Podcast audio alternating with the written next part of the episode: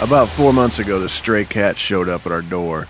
He was skinny, he was all emaciated and full of worms. Just wasn't doing well at all, and we decided we would put him on our back porch and try to get him back to health. And over the course of four months and about $500 in vet bills later, we got him to where he's nice and healthy and he's a really good cat.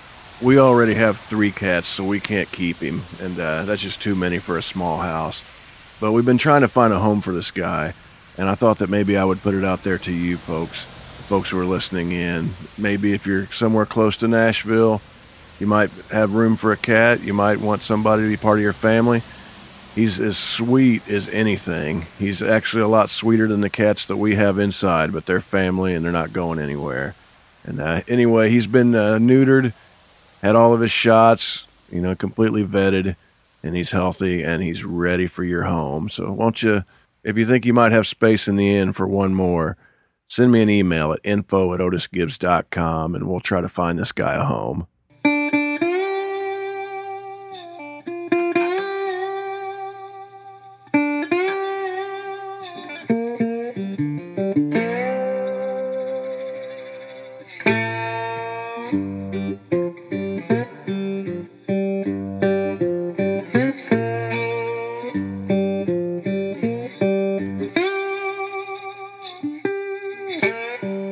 Hi, friends. This is Otis Gibbs, and you're listening to Thanks for Giving a Damn. I'm sitting here in my living room in East Nashville.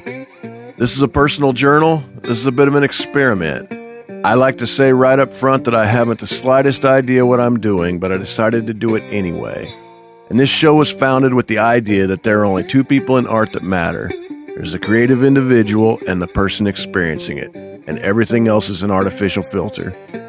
This is a way for me to share things with you guys without any filters whatsoever. My guest this week is Joe Pug.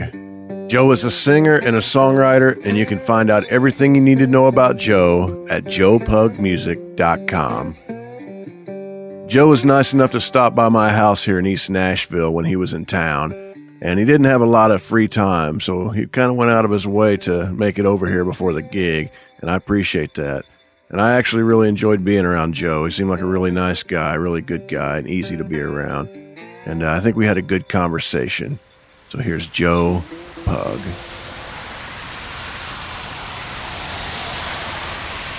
Yeah, I went to uh, to college, undergraduate at UNC Chapel Hill. Uh, I was there for three years and uh, was studying playwriting. I was writing plays. I was in plays. Um, my grandfather was a professor of theater at the University of Maryland. And so I'd kind of grown up doing that sort of theatrical stuff and, and liked it. And then I had a teacher in high school that uh, really inspired me and uh, changed my life in a lot of ways. And so I went into that uh, to that program at UNC to do uh, mainly playwriting. You want to talk about that teacher a little bit? Oh yeah, that teacher in high school. I mean, I think everyone who's lucky enough to get one like this, uh, he was just a guy who um, he'd worked in comedy for a long time in the D.C. area and kind of had to get a real job. You know, like got married and uh, they wanted to have kids, so he had to, you know, get the real job thing going on. So he came.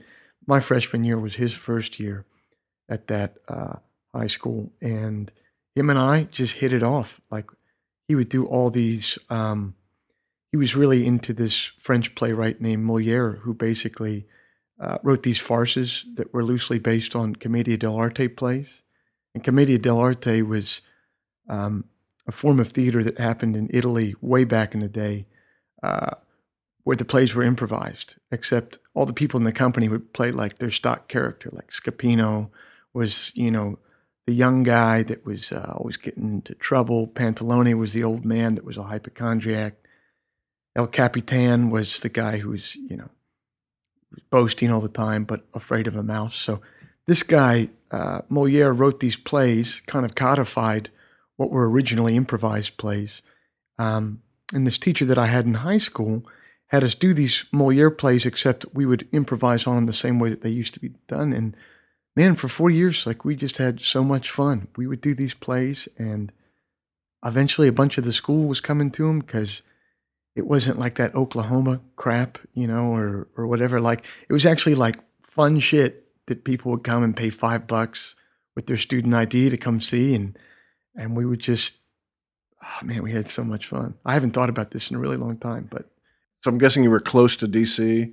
Mhm. I know there's like a music scene that, that happened there with uh with Fugazi and yeah, Black Flag and all of that. I'm guessing that all happened before.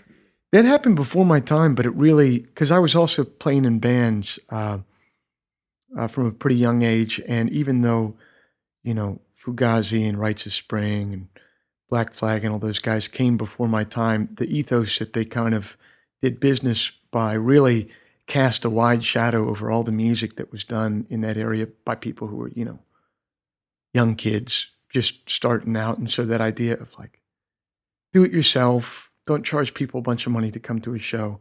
Don't be a dick. Don't act like a rock star. You know, um, you know they took it to the point where you know Fugazi didn't sell merch at their shows.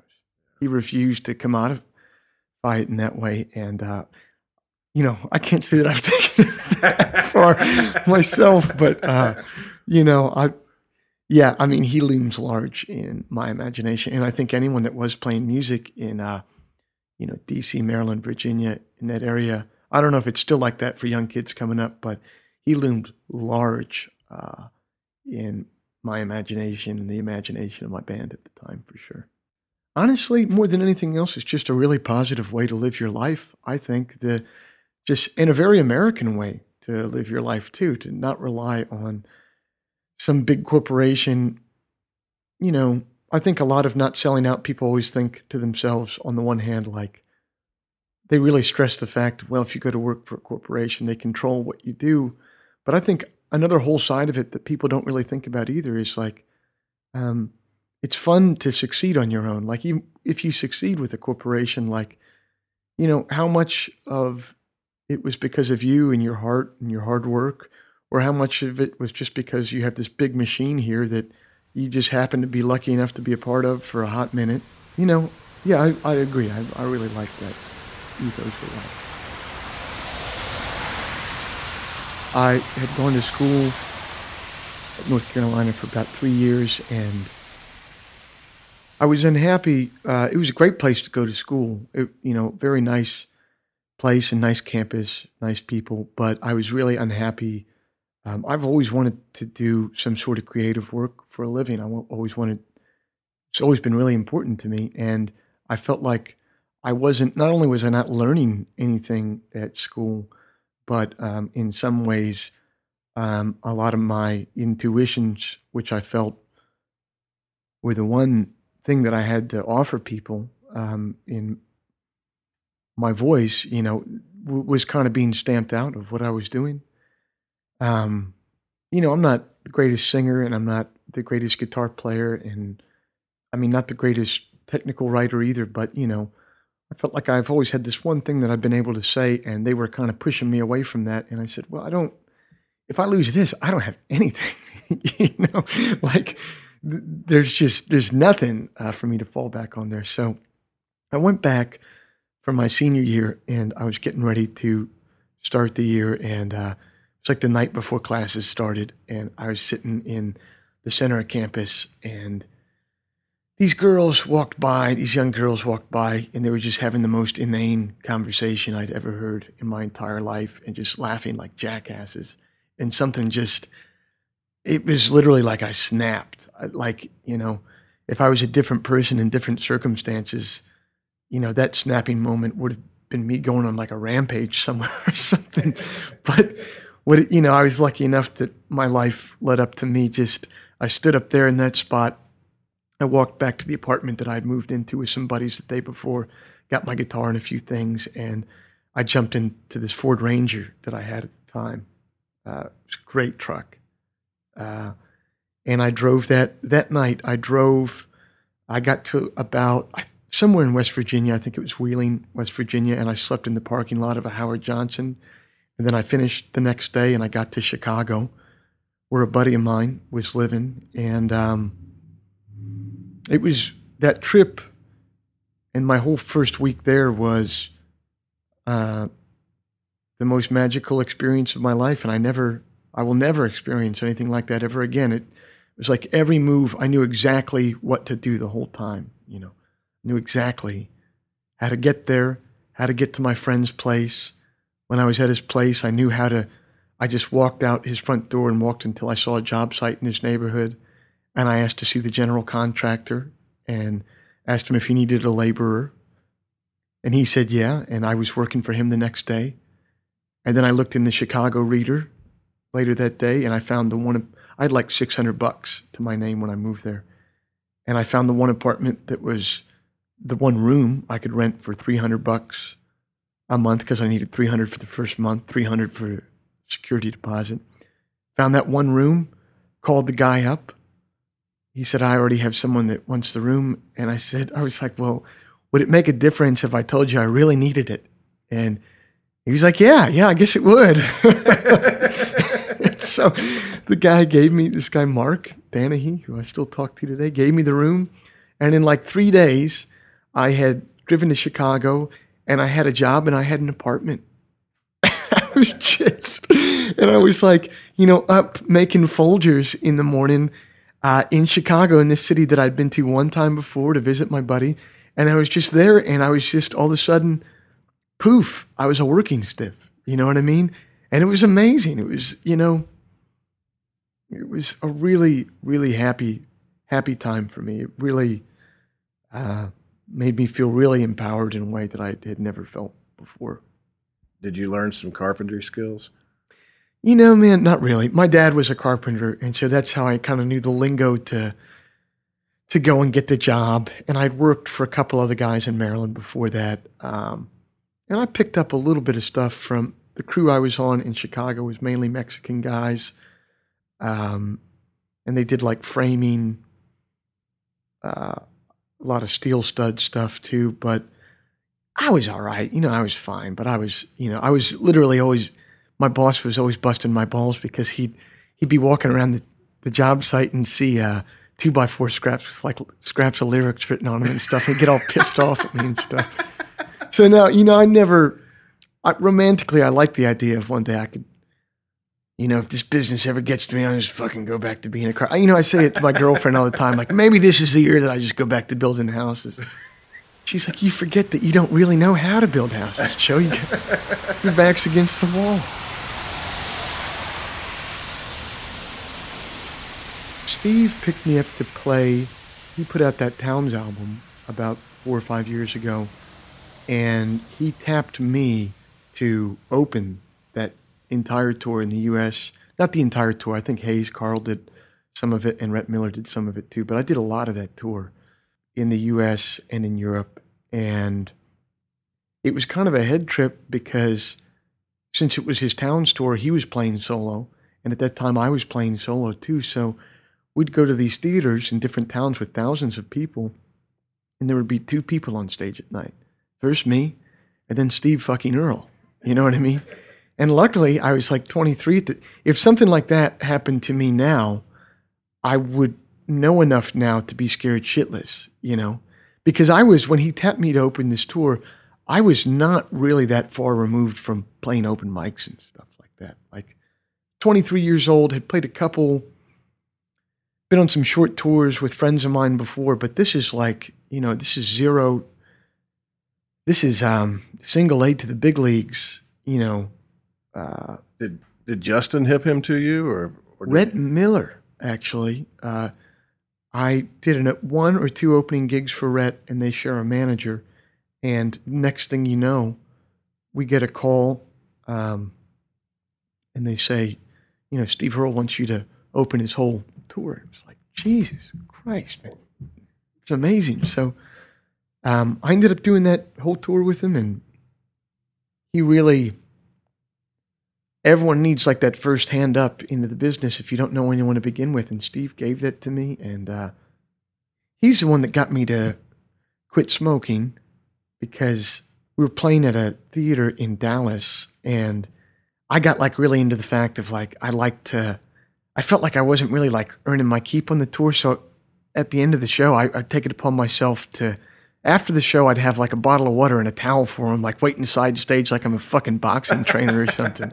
it was such a jackass idea. I don't know where I, but like that was my idea. And then my other idea was, is I was going to hold the curtain for him, you know, like wait for him, lights to go down. I'd hold the curtain for him when he'd go back on stage sometimes. And we were playing the Granada in Dallas, and I'm standing there with my hand on the curtain and um, getting ready to open it for him. He's kind of standing facing me, and I'm like puffing on a cigarette, like blowing the fucking thing in his face before he goes on stage. And he looks at me. He goes, "You know, you if you want to do this job, you're gonna have to quit that." You know. And I said, "Yeah, yeah, Steve, but I just I like it so much." And uh, he looks at me and he just goes, "Yeah, well, I liked heroin." And then he just walked straight on stage. it's like, that's a pretty good point, Steve.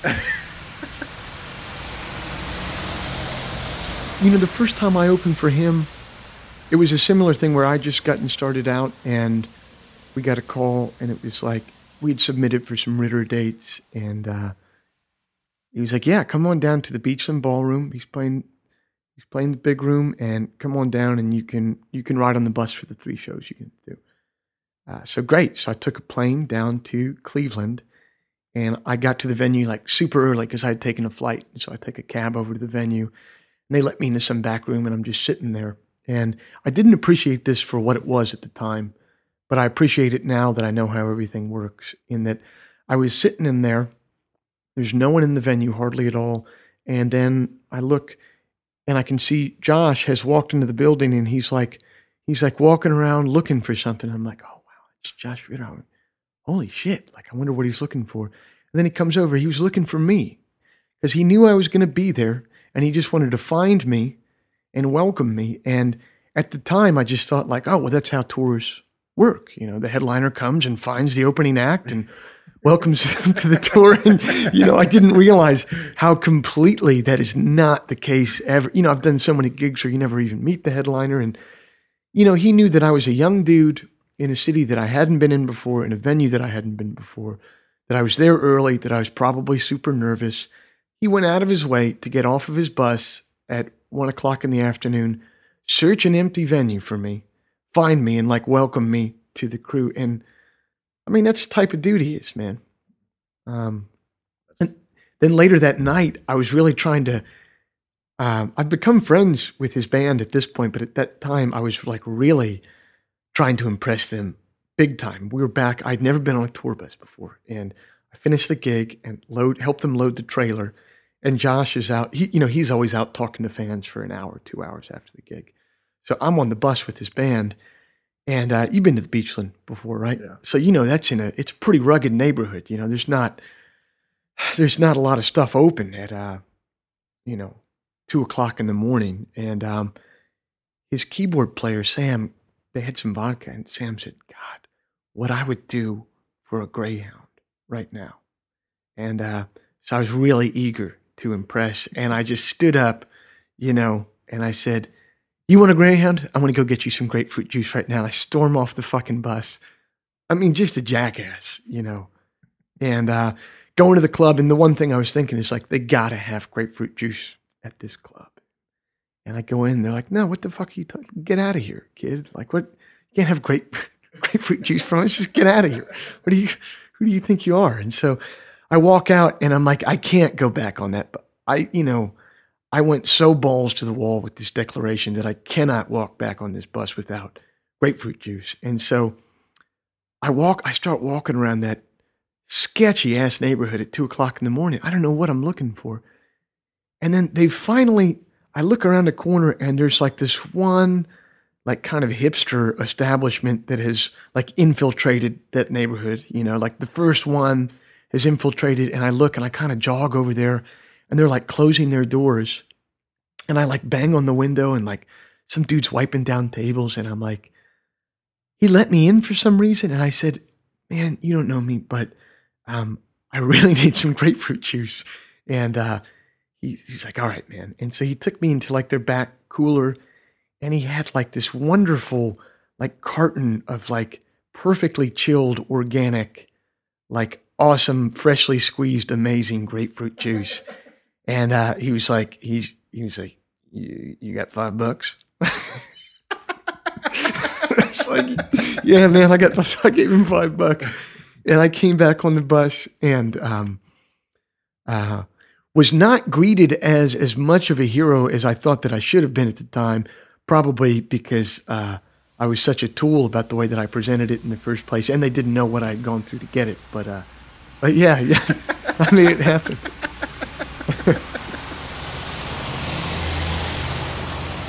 yeah, there used to be when I was in Chicago I, and booking myself and stuff like that. I booked like little tours. There used to be a cool website called I think it was called Do DIY USA or DIY USA, and, it, and this is before this is six or seven years ago. So before like house concerts and stuff had become like a thing that people did, and there's like a network of them.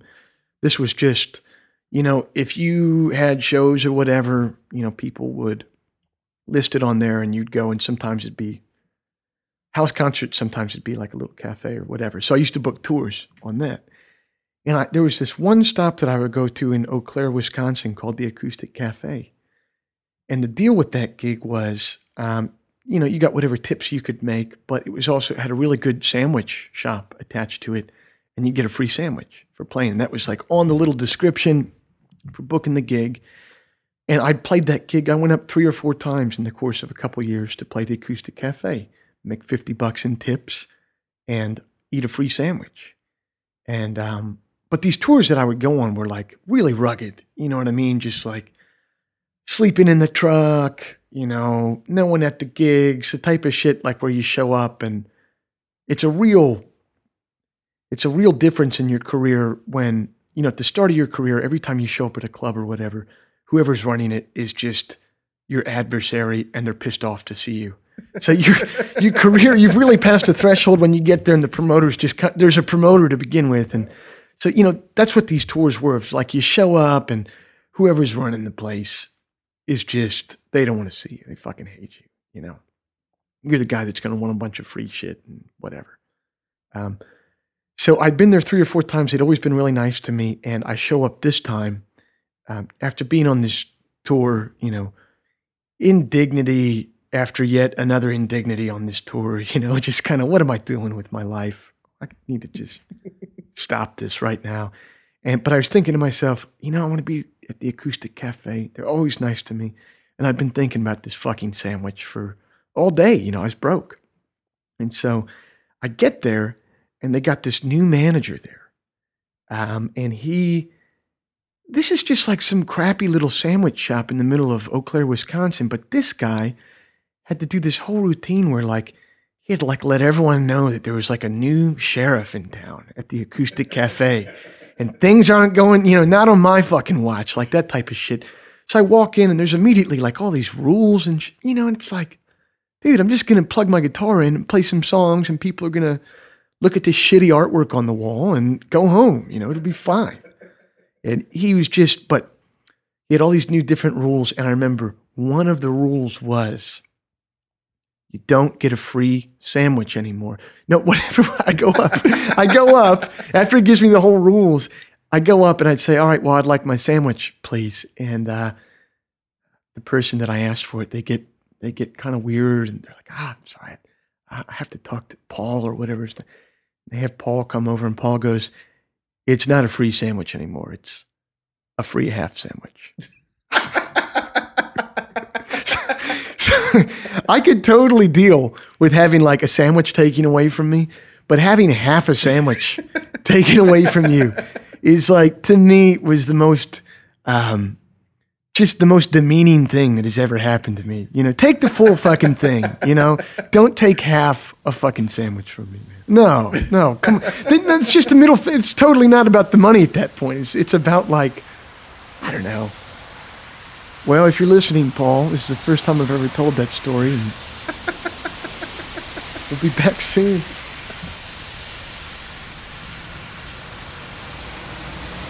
Yeah, I got a I got a really good Hayes story. It involves. You didn't play poker with him, did you? Didn't, but I heard on your uh, I heard on your program him talk about what a fucking mark he is at the table. Apparently, but he likes to play. Um, we did some shows with Hayes. Like August of last year, they were doing some really cool shows, like three show run in Colorado, him and his band. They were doing three shows in three, like, kind of strange locations. One of them was the Chautauqua place in Boulder. And one of them was like at this farm in between uh, Denver and Colorado Springs. Actually, it was a ranch. And it's like a working ranch. And I didn't know what to expect. Me and my band go down to open for Hayes, and it's fucking cowboys. Like we're playing for a bunch of cowboys out at this place. And so, as you can imagine, my my kind of semi-literate brooding folk music went over swimmingly with, with the cowboys.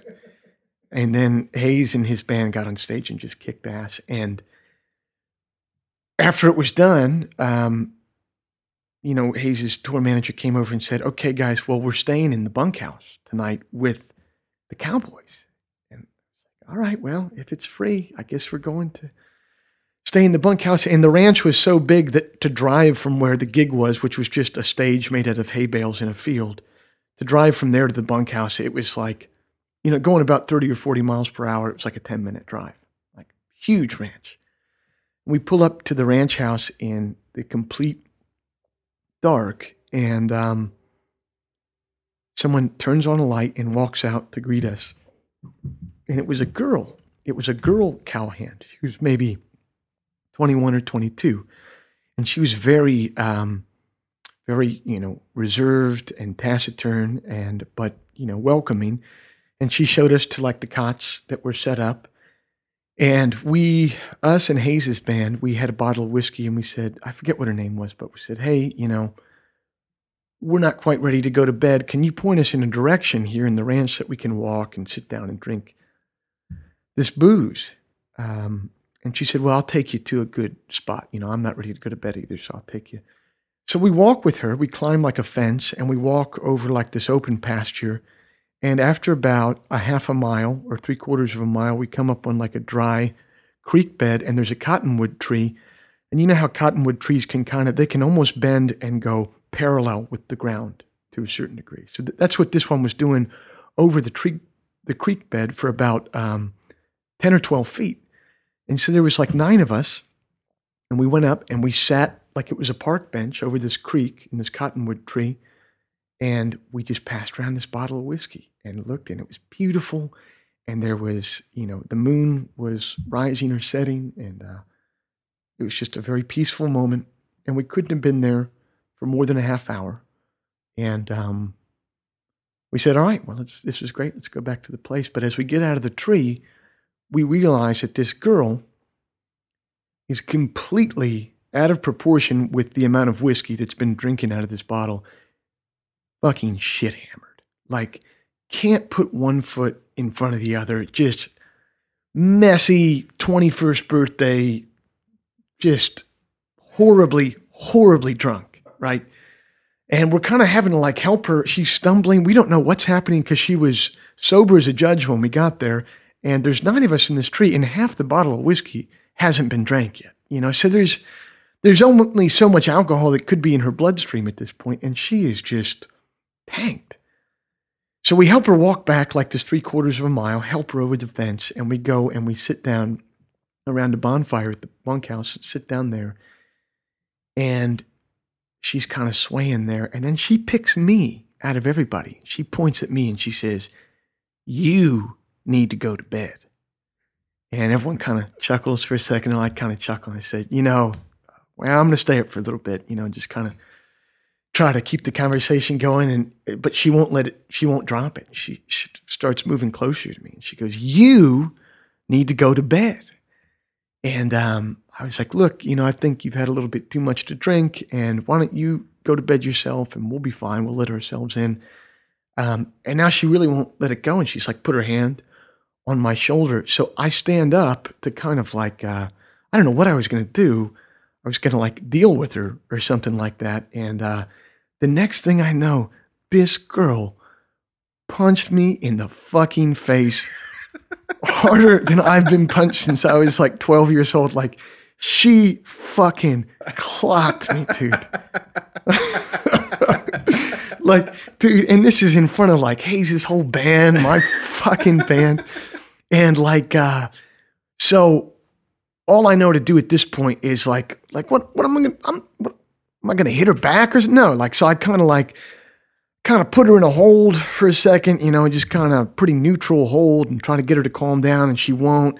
Meanwhile, all the guys around the campfire, no one's helping. Everyone's just fucking howling, you know, and uh, and then out of nowhere, um, because I don't know where Hayes had been to this point, he Hayes just kind of like materialized and like uh, she went from being like this completely like feral drunk animal he was able to he was like a hostage negotiator or something like everyone that gets in that dude's presence like you know you you interviewed him and hung with him before he's just a very calming yeah. presence and it was like immediately like this girl like settled down and so Hayes got her settled down and apparently she had a boyfriend in the place so he went and woke up the boyfriend and, and got it all done and uh I thought that was the end of it until he started his set the next night. And I think the first words he started his set with were like, um, It's been a great tour.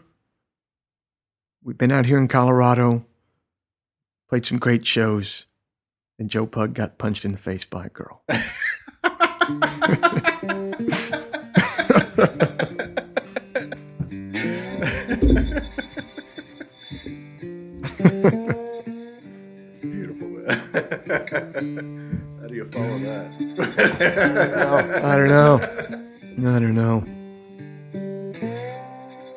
appreciate you coming over and sitting down in my living room and chatting with me. Pleasure was mine, man. It's beautiful. Maybe I'll uh, try to stroll out to the gig tonight. And, uh, well, you said you'd give me a lift, man. I, I, I at least need that.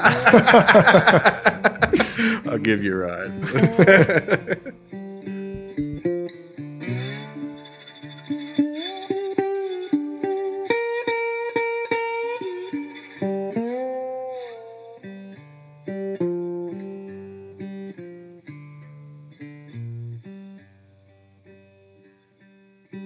I'd like to thank everybody for listening in, and I'd like to thank Joe for coming over to my house here in East Nashville. You can find out everything you need to know about Joe at joepugmusic.com. If you'd like to help support this show, just go to otisgibbs.com and you can pick up a CD, a t shirt. You can download any record I've ever made. You can buy one of Amy's records. You can buy one of Amy's children's books. But anything that you buy, We'll mail from our living room to yours, and we'll even put in a little thank you note. If you'd like to help out but you're a little short on cash, just go to iTunes and leave us a five star review. Leave a comment. Subscribe while you're there, and you'll get a brand new episode free every Wednesday. But if you enjoy this show, or you enjoy my music, or you enjoy Amy's music, please take the time to tell a friend and help us spread the word. And if you'd like to send us a message, we'd love to hear from you. Just send it to info at otisgibbs.com. I'm Otis Gibbs. Thanks for giving a damn.